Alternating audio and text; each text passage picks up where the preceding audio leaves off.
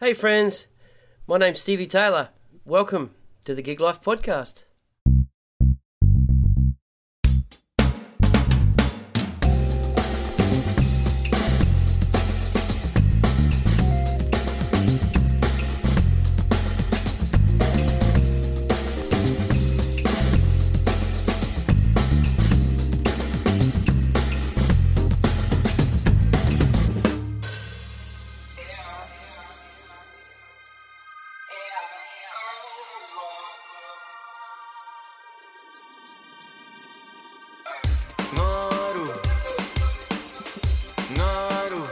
My guest today is Chris Chetland. Chris is a multi award winning record breaking audio mixing and mastering engineer, producer, studio, and label owner from Auckland in New Zealand. Uh, I met Chris in 2012 when our band The Company won a New Zealand On Air Making Tracks grant for our song Two Bucks, and um, we chose him to record, mix, and master the song. So um, they were good times indeed. On any different week, you'll find at least two or three tracks or albums in the New Zealand music charts that Chris has worked on.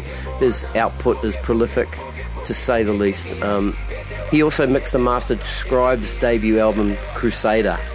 Um, not many, if any.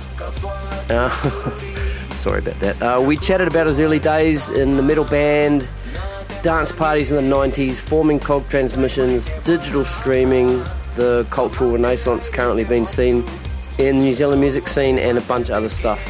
Uh, I won't waffle on anymore. So, ladies and gentlemen, please give it up for Chris Chetland. Cheers.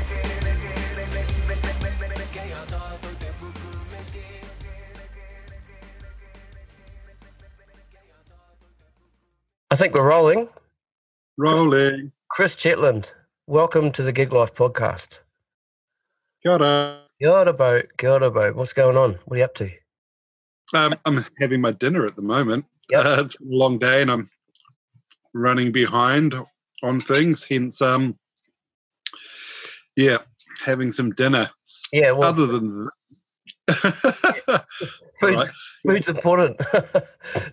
yeah, Yeah. get pretty uh, after a day of working in the studio. Yep. you get shattered. Yep. So if you don't eat, if I don't eat, I'll probably start fading out and going off on even more random tangents than I usually would. So, well, that might be that might be fun. yeah. All right. So, what are you what are you working on at the moment? And then we'll um yeah we'll Um, we're doing like a 16 track album at the moment, but we're just doing a couple of days a week sing for that. You know, we don't do, we mainly focus on mastering, but we do the odd little, you know, projects of mixing.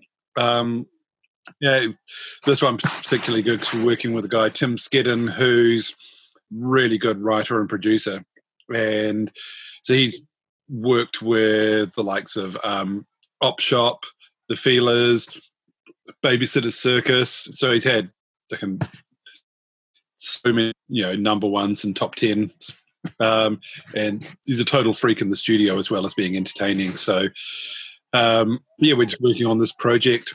Um, do it. We're just working on all the mixes at the moment. So, yeah, it's it's intense because we're going into such big detail. But it's good because Tim can he can see things that virtually no one else sees, or you know, the, his vision on the program is um, yeah, it's really impressive. So, Yep. um, what what sort of style? um, it's quite 90s influenced rock, um, primarily, uh, with a bit of pop feel on this one. Um, but yeah, you know, some of it's sort of more indie along the lines of Pixies and Breeders, and some of it's just more rock, um, you know, straight rock. Um, yeah, but it's it, yeah, it's cool. It's, yeah, we're really getting to try out a whole load of really cool techniques and then referencing back to stuff that you grew up with and seeing often how um, the mixes of stuff that you thought was so amazing at the time now just doesn't even really stand up to the modern production techniques available tricks that you can do. Uh, so referencing that and trying to pull in the best parts of that but then add in all the modern aesthetics and then take it in its own direction. So it's, it's a unique thing. So it's pretty interesting the uh, the challenge that. We're pretty shattered by you know after six hours, which is um, we're going pretty deep on it. So usually you can work a bit longer than that, but yeah, six hours we're fine. So just, before we need just to on that, lie down. Yeah, on that a little bit. If you if you're sort of pulling up tracks that you thought sounded amazing back in the day, and then mm. you're sort of comparing it to now, how does it make you feel about that old track? Do you still you still kind of have that that that that original vibe with that track, or are you disappointed that it doesn't sound like it should sound today? Um, if you listen with just on the melodic content and the vibe of the track, then there's no difference. But if you put your modern production aesthetic and knowing what you can do with sound, um, yeah, it's like, oh, yeah, okay, it is just a um, a snapshot of that time and how they saw the world. So it's really interesting because you do learn a lot yep. on that. But um, you like modern day drum production, yep. is really just gone ballistic with yep. what you can actually do. Yep. So um, is it is so it is it live drums? Live, live it's live drums. We live did drum. it all with a kit. Yeah. Where they um Roland was at TD10 or TD15. Um, and that just lets us do a whole load of other things that we wanted to do because a lot of the references also were bands that used drum machines as well. So we decided to get a in you know a happy medium between it and using electronic kit. Gotcha. And it's fun. But using like Superior Drummer is um yeah, it's pretty good. The kit's on that. So yeah, we're not so worried about having a super um you know analog, you know, live kit. Yep. Um sound on this. Uh, because we're doing lots of production techniques on it as well. Yep. Due to its influences. So yeah. That's really cool. All right, yeah. Well, let's um let's start rolling, rolling, rolling all the way back to where it began. So um so where are you from originally? Were you born and raised? Um, I was born and raised in in Howick, um, which is in Auckland, middle class suburb, and um, grew up near the beach. So spent a lot of time down there, and uh, we had a farm across the road. So also on a you know running around, hanging out with animals or in the bush. Um, but it was also suburbs there. It sort of bridged quite nicely between nature and suburbs at the time. They just flattened everything and built houses over the whole lot, and it's uh, yeah, it's a bit sad going back there, but hmm, yeah, apparently it's progress. Yep. and when did uh when did music start start to um, I mean, I like music as a um, as a teenager. Certain styles of music, particularly sort of more alternative, uh, industrial styles, gothy or punk. Um, so I was, you know, into Bauhaus, Siouxsie and the Banshees, Skinny Puppy were definitely one of my favorites. Front Two Four Two um, on the more electronic side of that. They're probably one of the most influential things. And started doing music with other people. Um, sort of was it my pretty my third year of uni? What's that? So I don't know, ninety in the early nineties anyway. Uh, so we had a, a band with a few friends um, doing having a go at doing music that was influenced by bands like Pop Will Eat Itself. Um, so crossing rock with electronic kinds of things. So we just um, played around in that and gradually, you know, did some gigs with that with varying degrees of lack of success. And um, then eventually was doing a gig um, and there was another band called Raw Meat from the Balcony that were playing there at the time, and they were they were a metal band, and they were using backing tapes as well with samples on it, and they had some problems during their gig because their um, the four sampler on cassette that they were using it um, fell off partway through the gig off the drummer's little table, and I just went up and fixed it, you know, so it could still work and yeah, chatted to them afterwards. They asked me to join in because I had a computer that could do samples uh, and just do the samples live and yeah, the sound effects. So sort of developed through from there. In 96 ish, yeah, probably around then. Um, 95, 96, uh, moved into town into a uh, an old shoe warehouse. So it was all covered in old shoes. They made shoes for um, transgenders and and the general public, but they they left a large amount of uh, transgender si- sized shoes that obviously they'd got done, but hadn't been paid for, or with test ones. So um, yeah, it was pretty. Yeah, I don't know what happened then, but someone obviously got them out of them. Um, it was a terrible uh, mess, the whole place. So we built the studio and that just using um, wood that we got from um, demolition yards. Right. And just how to build and do it just with the idea of recording our metal album. And by that time, we are also we were doing electronic stuff a bit as well, and got involved in that. And the electronic scene was really starting to um, develop. And a lot of our friends were really into the electronic scene rather than the metal scene. Mhm. So we were hanging out with them more and more. And the metal band we were in was also playing at dance parties. Um, yeah, so there was a really good and healthy interaction between the two genres. Right. I was gonna, Yeah. to ask how that kind of how that kind of went down with the with the dance crew. You know, the Well, especially drum and bass. Drum and bass is just metal with electronic sounds. All Yep. the riffs are pretty much the same.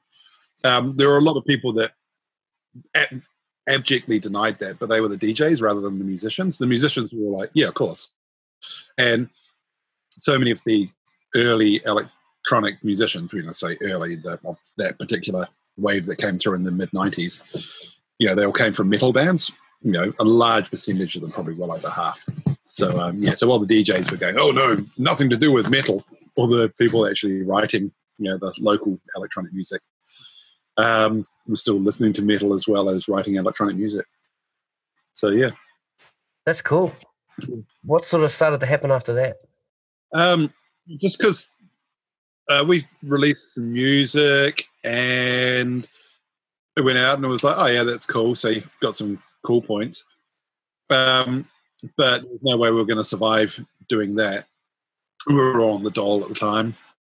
Um, just taking breaks from, yeah, having, you know, to be responsible um, and find out, you know, just find out how to do what we were interested in doing at the time. So we, um, yes, we put out some music and it was accepted and people seemed to like it, but it was going to take us too long to get paid from releasing it from distributors and all the standard things like six months. There was there was no way it was financially feasible. So the idea to do release parties where you got the CD, the album on the night, so we could get rid of you know three to six hundred albums in a night, which means everyone got paid. And then yeah, we did that like every sort of month. Of ended up being you know to six weeks, which destroyed us pretty much. But we got a whole lot of music out there um, in a short period of time, and it started a whole wave that people took seriously New Zealand electronic music because you know we were, we'd been told by you know high level government, creative um, industry people that New Zealand you know electronic music had nothing to do with New Zealand culture, which is ridiculous when you consider people like Douglas Lilburn were around, and it obviously did um, if you knew your history. But regardless of that, it was part of our culture now. So, um, yeah, we were dealing with all that, and then suddenly people realised that it wasn't going away, and they started accepting it. And we were doing really big parties, and yeah, the media got interested and helped out a lot, and especially BFM, they were amazing. Right. So, um, yeah, just developed through from that, and we got other artists coming in wanting to release music through as well. And then we did the Pitch Black album, and that went gold. And yeah, just trucked through along those lines for a while. Yep. And had had Kog Transmissions formed at this stage? Yeah, Kog Transmissions was the name we used for the very first release, Right. Okay. All right. which was December twelfth, nineteen ninety eight, maybe. Yep. Mm. Yep. And then and Kog Transmissions obviously grew quite a lot. Yeah. And so, um, at what stage did it start getting sort of a little bit too much? Too much going on. Oh, well before it even started. Oh, really? it was ridiculous. I mean, it's one of those things you do in your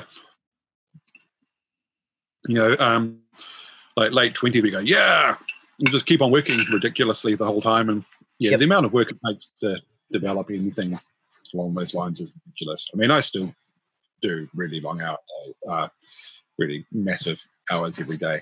So, but it keeps you fit, apparently. And this was still was this analog still back then?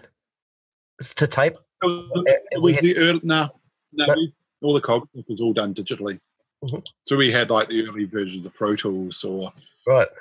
and bouncing it down to DAT. And mm, yeah, we never had a machine apart from a you know a four track cassette one.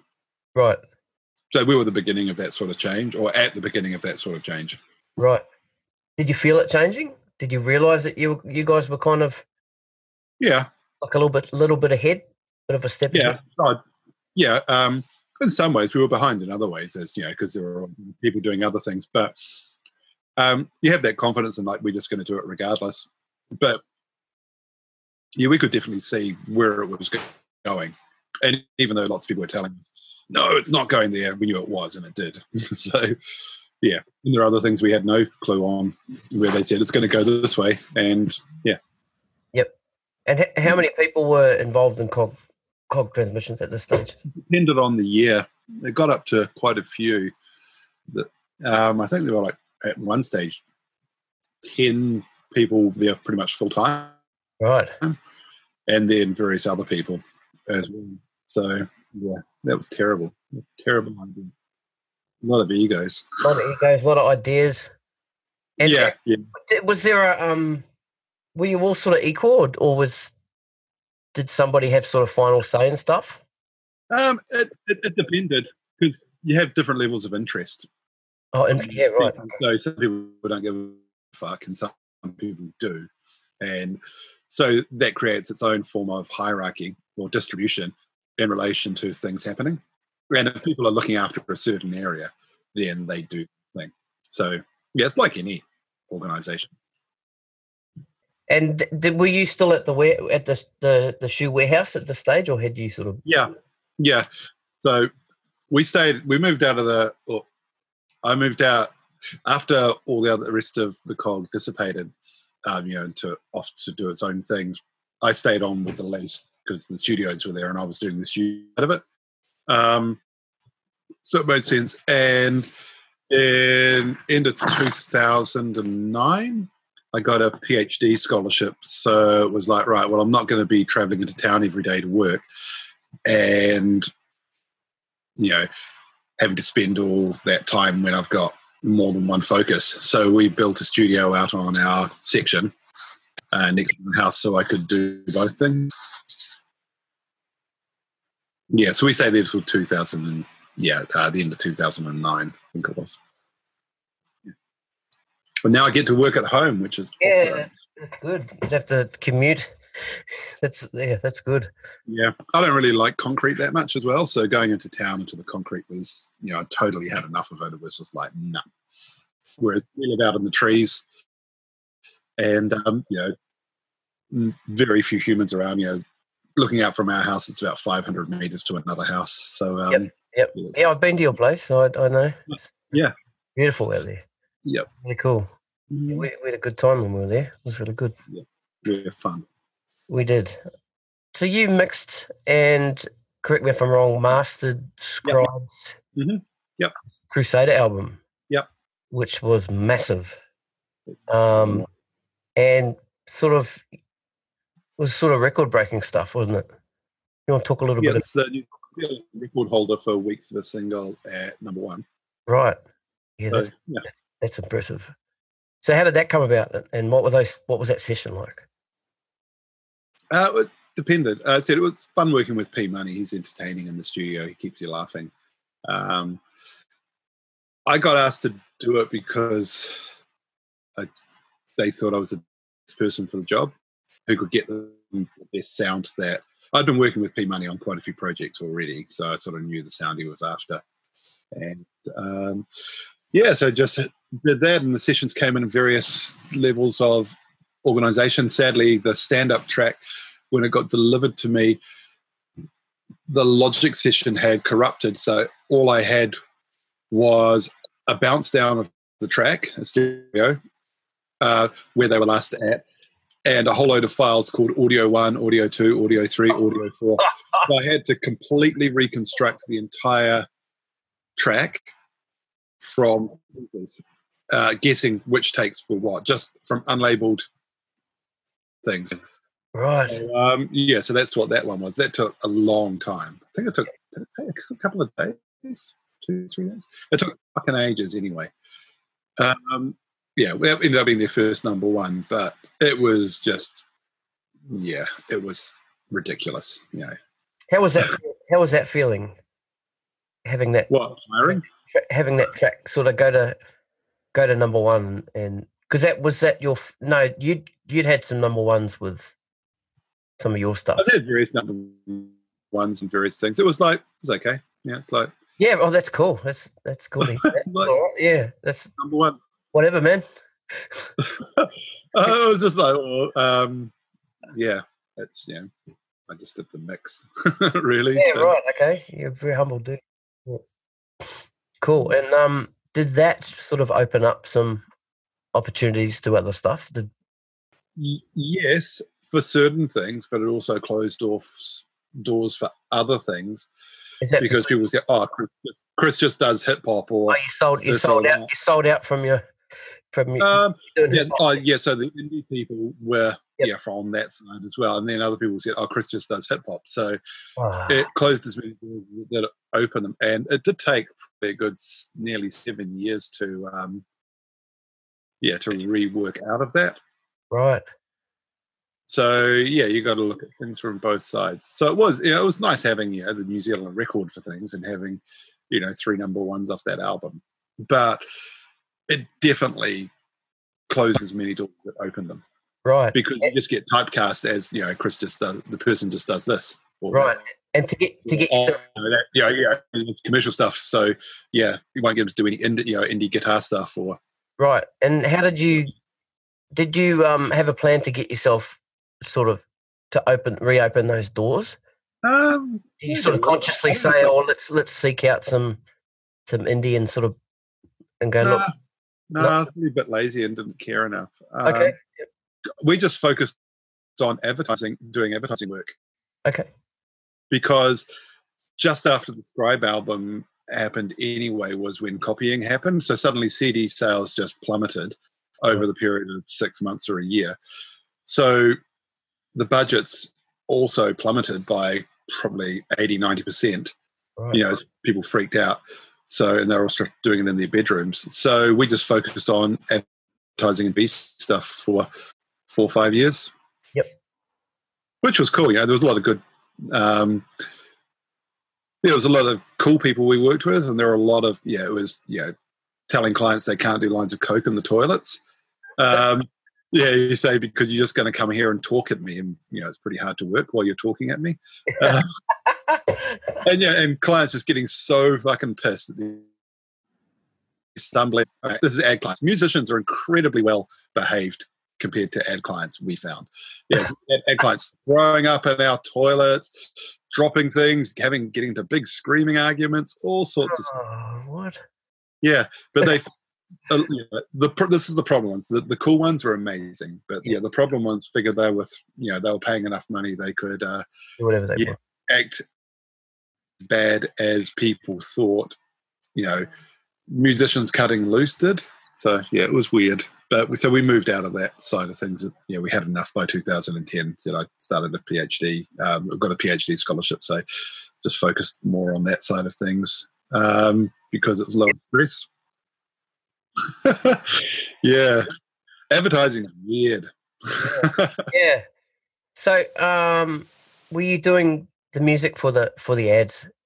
Yeah, and you know, and sound produ- and post design, you know, sound design and stuff like that. So, but it's a pretty cutthroat industry. So it was just like, nah, the vibe wasn't right.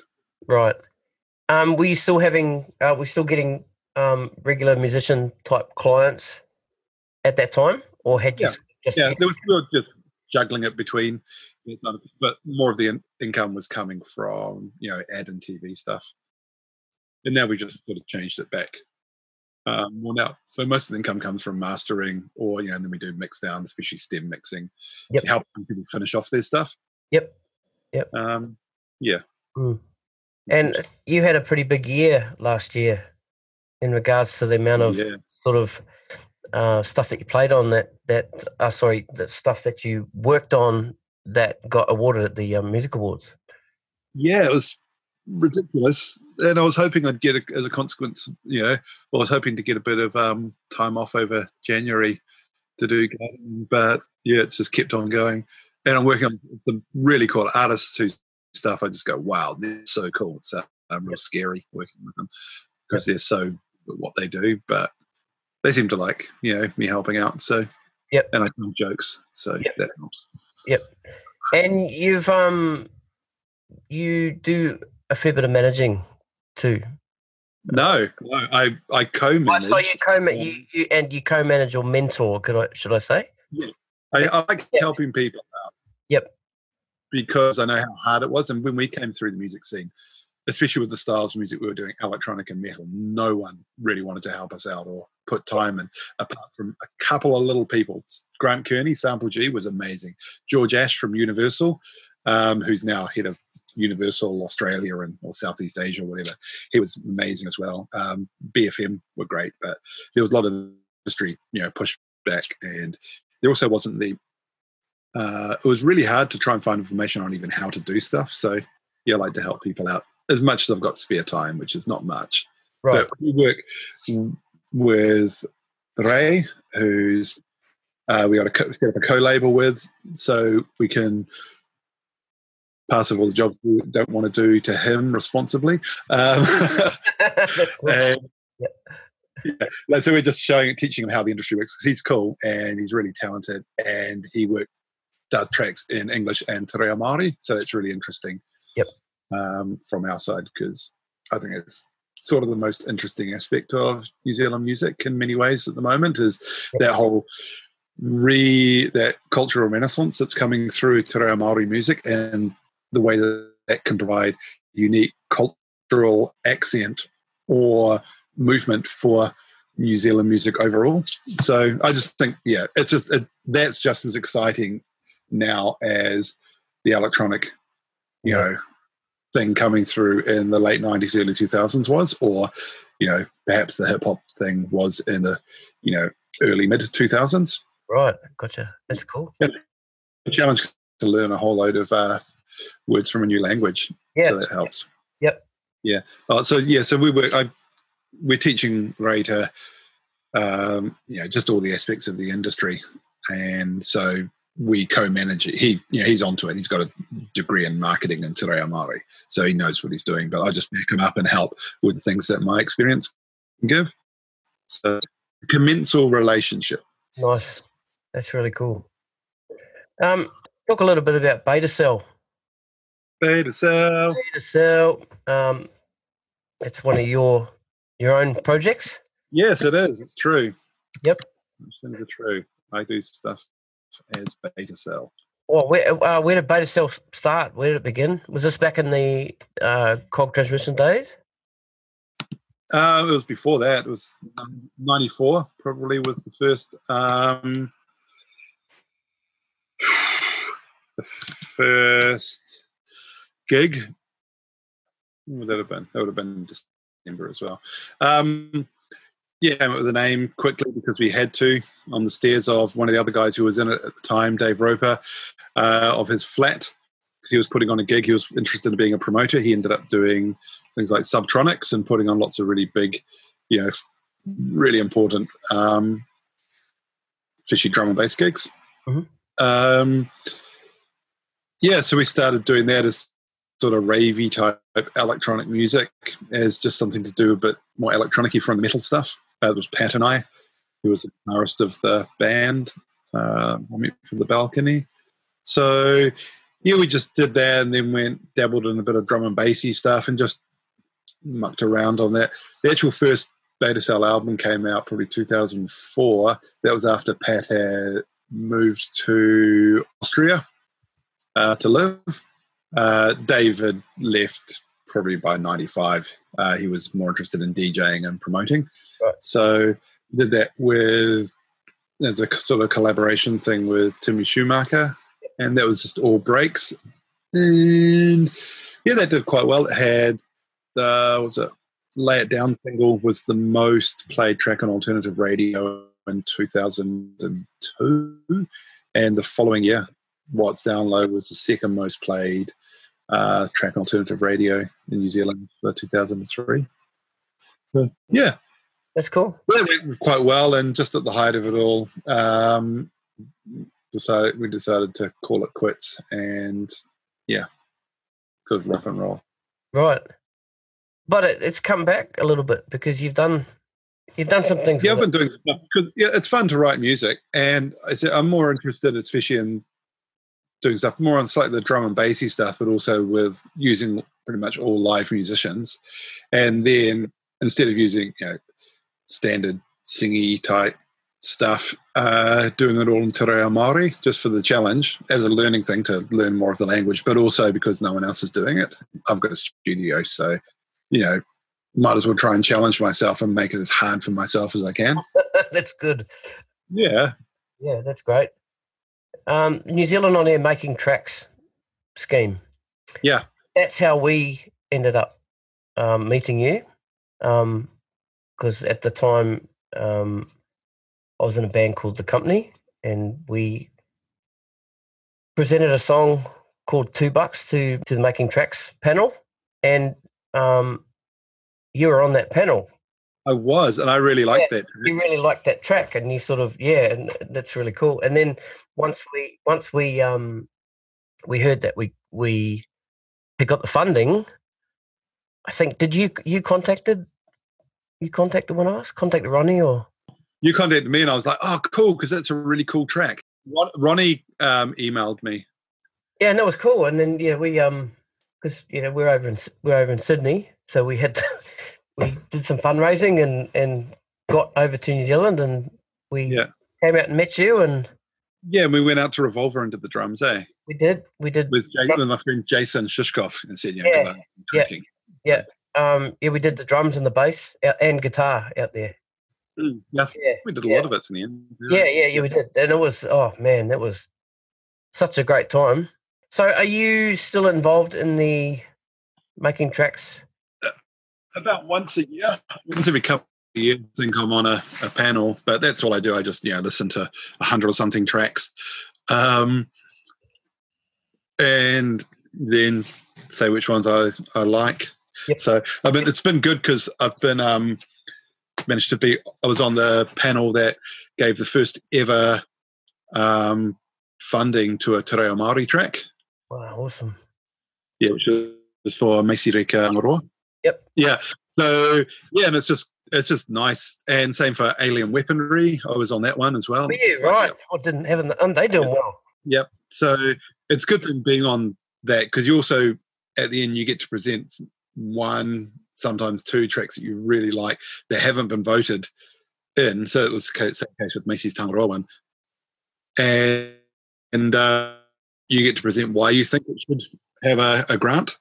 So they've got a really good process for that. It's really well thought out and it works really well to not just get tracks that are going to be obviously commercially viable for the particular stations, whether it be indie or you know pop, but also ones that from your experience you think this is going to fly. And like the Tangaroa one ended up having like probably a million streams. yeah Um, that video, yeah, it's just nice to have got to help out on that and um, you know convince people to take a punt on something that did end up being so successful. um now still being on that panel um what what's the sort of quality of the music you're getting now what's the styles Uh, I, don't, I haven't been on one for probably a year. Okay. Um, it's just it's really broad. There's there's a lot of indie guitar-y type stuff, singer songwritery, not much electronic, not much urban generally. Um, yeah, as in the sense of more rap. Uh, there's a bit of R and B that comes through. It's more yeah, pop and indie, and um, yeah, that's predominantly what comes through. Yeah. It, it, it does change every round, so it's hard to tell. I've only, yeah, when you're on it every one or two years, it's pretty hard to um, provide a informative statistical analysis. yeah, good answer. Um, now, your thoughts on streaming? Yeah, you know, just got to work out how to evolve into it.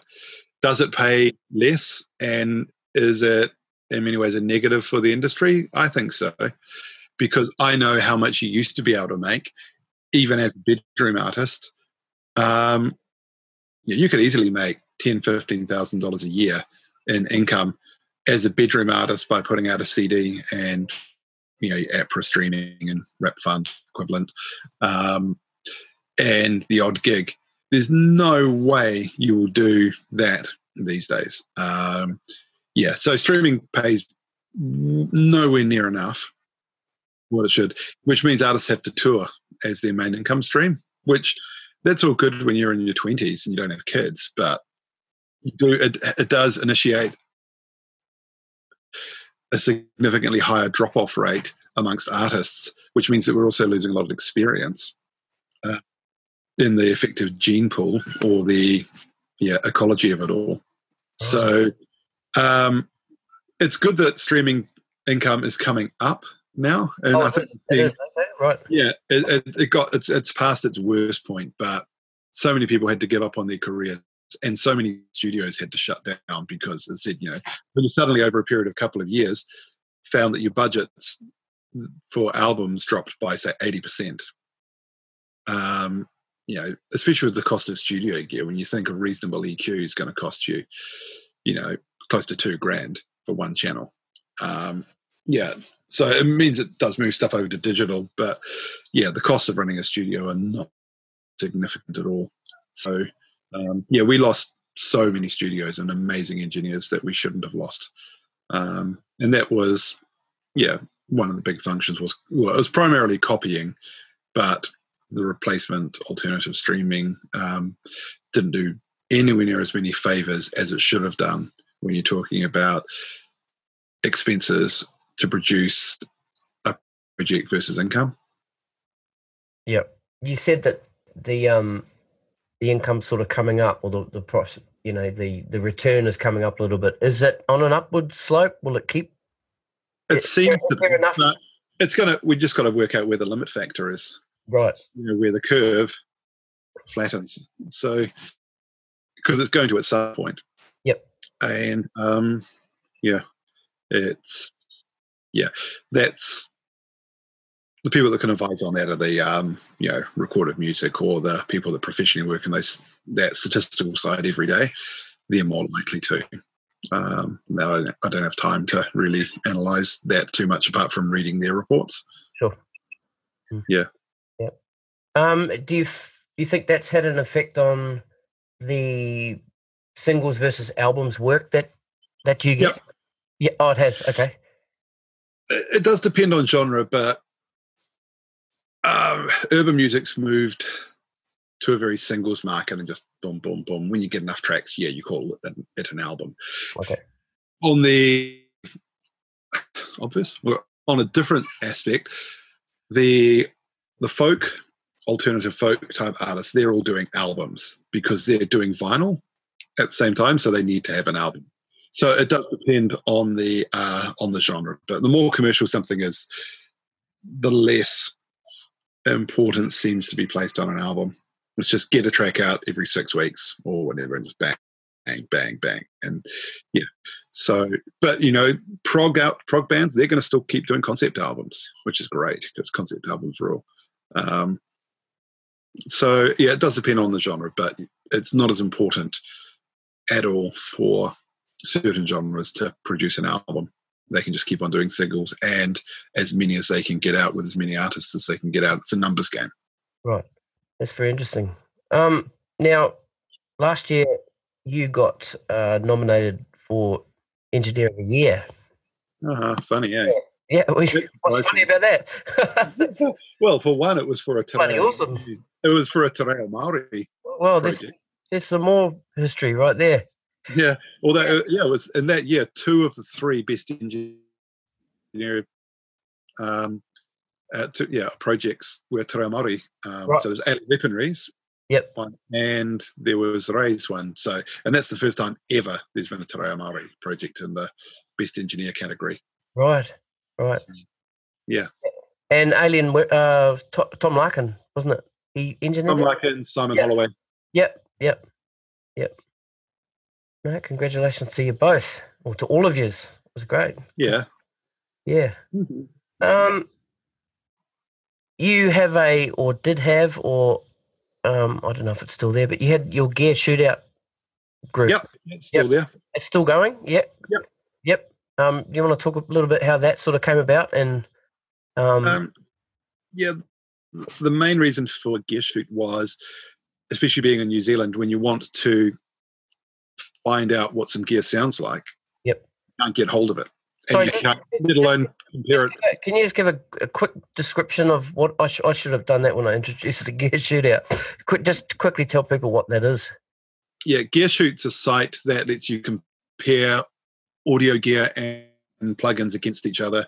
It's fully calibrated. So basically, we've made things called reference standards that you can compare them in real time, high speed switching between them so that you can decide which one works best for your ears and also break down a whole load of myths. Um, so, from my side, being in New Zealand, you want to get a piece of gear or try out three pieces of gear, but there's no way you can get a hold of three particular pieces of gear and spend the time shooting them out, let alone setting it all up. It takes ages. So we decided to do that, uh, a site that would let us do that, and also so I could compare later on whether this new piece of gear or you know what it sounds like compared to various other ones and what's the best bang for buck. So um, yeah, and me coming from a science background, I got frustrated by people making claims about particular pieces of equipment that there was no evidence to back up that claim. My other thing, apart from doing music, is I'm a, a managing editor for a theoretical biology journal. Mhm. And so with that, it's all peer reviewed by, you know, people with PhDs on stuff, and it's all got to be done to a proper level. Any claim you make gets verified and run through. But there were people saying things about leads or compressors or you know various pieces of audio equipment and was like that's just not true at all i don't reckon it doesn't make sense from my understanding of how sound works or physics works or how the gear works so by sampling all these things in we could do an actual comparison and find out if they were right or not yeah but it's also yeah useful as a resource for people to you know if they want to buy gear Yep. But if they want to check out which plugin's the best one to buy, Yep. they can go in and compare to three or four other ones. Yep. Because you know, no one in the music industry has, has a lot of money. So, so if you're going to invest 300 US in a plugin, you better make sure that you really do like it compared to other things. So, yeah, if you want to say compare three or four different UAD plugins or three or four Waves plugins when they're on special, instead of you having to load them up into your DAW, find a sample, do all the settings, make sure it's calibrated, which is not a small amount of work.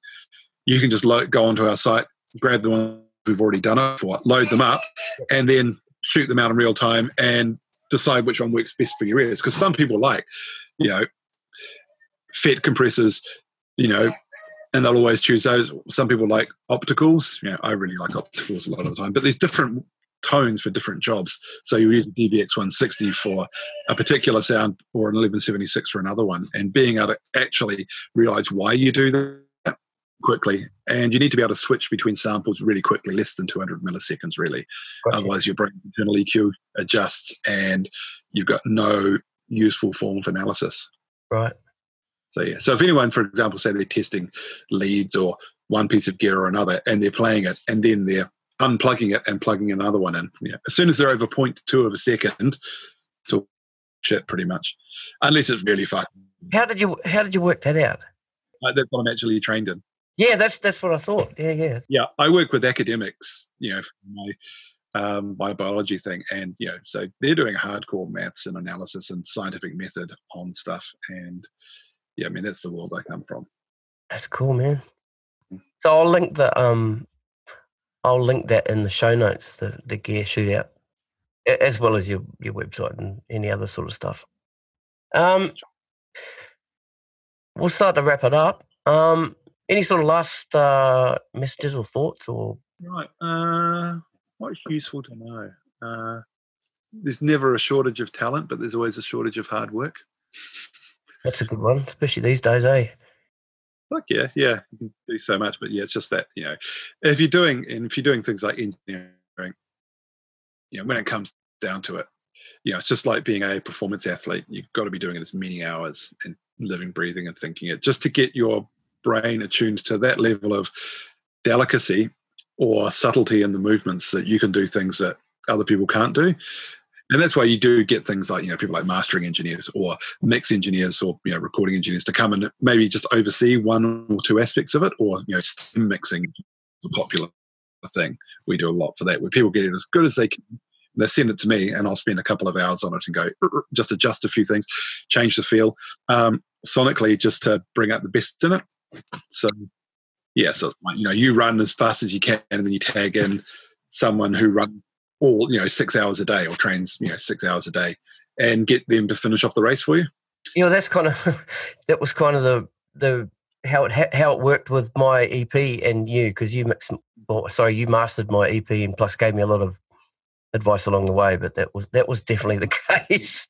And and um yeah I know what you mean about having to keep doing the work because I haven't sort of touched that stuff for a while and and it's, I know just- I sort of go back to it it's yeah it's ex- exactly the same as fitness you know if you're you know playing rugby touch rugby um you know six you know you know uh let's say you go once a week for two hours how do you think you're going to go up against someone who's doing touch touch rugby from 10 a.m till 6 p.m every day exactly It's like, and that's okay. So that's why you get them, you know. So, Yeah. yeah, that's on your team. all right Chris Chetland hear those kids screaming Thanks for being on the Gig Life podcast, man. I, I really Yeah. appreciate it. Um, Thanks for having me. Nice to hang Yeah. out and chat. Yeah, it's been good to talk again. Mhm. Um, yeah, all the best. Um, until we talk again. Awesome. Yeah. Thanks. Cool. Cheers, Chris. Ka kite. All right. See you later, bro. See ya.